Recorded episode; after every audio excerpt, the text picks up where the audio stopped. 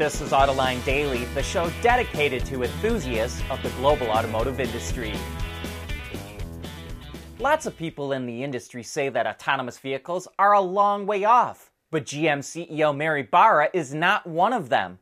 Not only does she see giant growth opportunity for AVs, but she predicts they'll be in showrooms by the end of this decade. The company expects to generate $50 billion a year in revenue from GM Cruise eventually, and it has plans to expand in Japan and Dubai. As we reported last week, the National Highway Traffic Safety Administration wants to mandate AEB or automatic emergency braking. While many vehicles already have the tech, NHTSA wants better performance. For example, it wants AEB to work at much higher speeds and at night. But that most likely means that AEB systems are going to need improvements like thermal cameras or LiDAR, especially to avoid pedestrians when it's dark outside. NHTSA is collecting input from automakers and others before issuing a final ruling. In addition to avoiding 24,000 injuries a year, NHTSA says this technology could avoid 360 fatalities. The top selling EV company in China last month was BYD. It sold 110,000 BEVs for the month, followed by GAC Aion, which sold 45,000 BEVs. Tesla came in third place with an estimated 43,000 cars. Tesla actually delivered 77,695 made in China Model Ys and 3s which was up 2.4% from the month before. While the company did not divulge domestic sales or exports, analysts in China believe the other roughly 33,000 units were exported.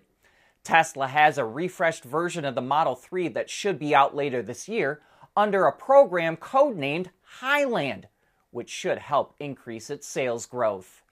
Meanwhile, in the US, the Model 3 just got much more affordable the cheapest version now qualifies for the full $7,500 U.S. federal tax credit.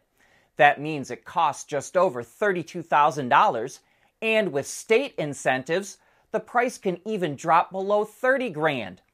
The full credit also applies to Model 3s currently in inventory. Previously, the cheaper version of the 3 only qualified for half of the credits because the batteries were made in China. So this suggests that Tesla is now using cells made in the US for this model. At Schaeffler, we pioneer motion. Electrifying mobility, manufacturing smarter, reducing CO2 emissions, making energy production clean.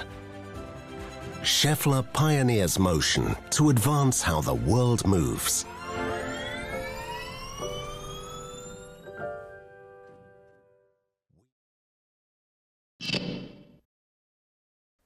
Hey America, the VW bus is coming back. It revealed the all electric ID Buzz that will go on sale in the US and Canada next year.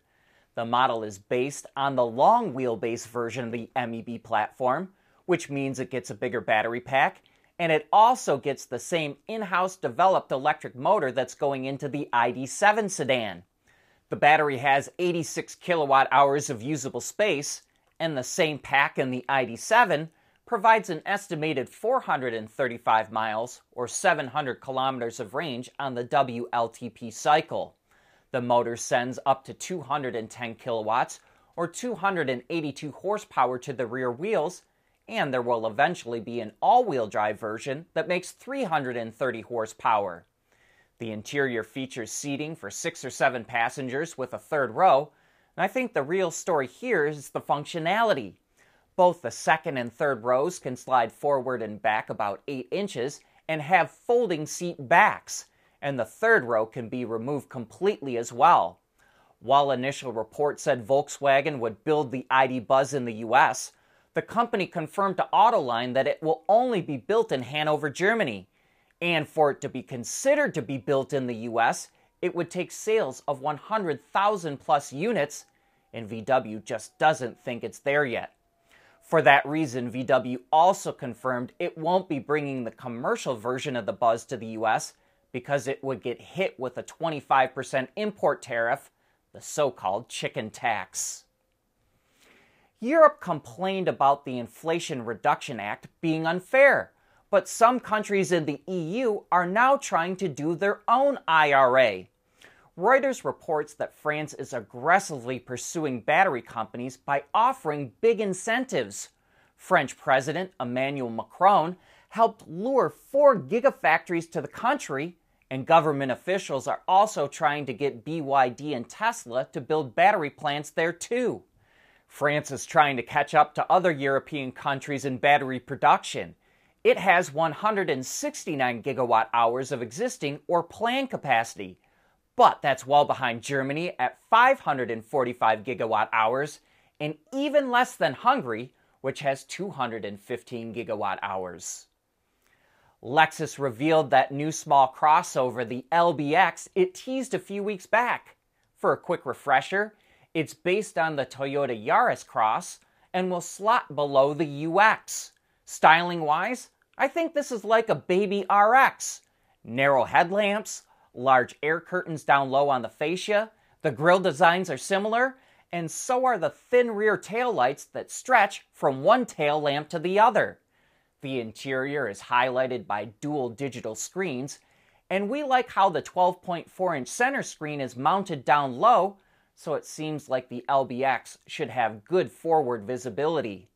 Lexus didn't detail the powertrain setup, but says it will have, quote, an enhanced hybrid system using the latest electrification technology. For reference, the Yaris Cross Hybrid has a 1.5 liter three cylinder engine and a total system output of about 114 horsepower. But we should know more soon. Lexus says the LBX will be introduced to Europe, Japan, and other select markets in the fourth quarter of this year. Automakers learned the hard way that they need to directly buy raw materials for EV batteries themselves instead of relying on suppliers. That way, they can lock in a reliable supply. So, GM is expanding a joint venture with chemical company POSCO Future M to increase production of cathode active material and what's called precursor cathode active material in North America. The total investment in the project is expected to exceed a billion dollars. GM and POSCO will produce enough material for 360,000 EVs annually, and the companies will announce where it will be produced at a later date. The guy that's pretty much been the face of Jeep design for the last 10 plus years is retiring, and it's taking two people to replace him. Mark Allen, the head of Jeep design, is stepping down after more than 30 years with the company. So Jeep is promoting Vince Galante to VP of Exterior Design and Ryan Nagode to VP of Interior Design, both of whom have been with the company since the early 2000s. Stellantis also appointed Leandro Pinto as VP of Global User Experience System. And that brings us to the end of today's show. We hope to see you right back here again tomorrow.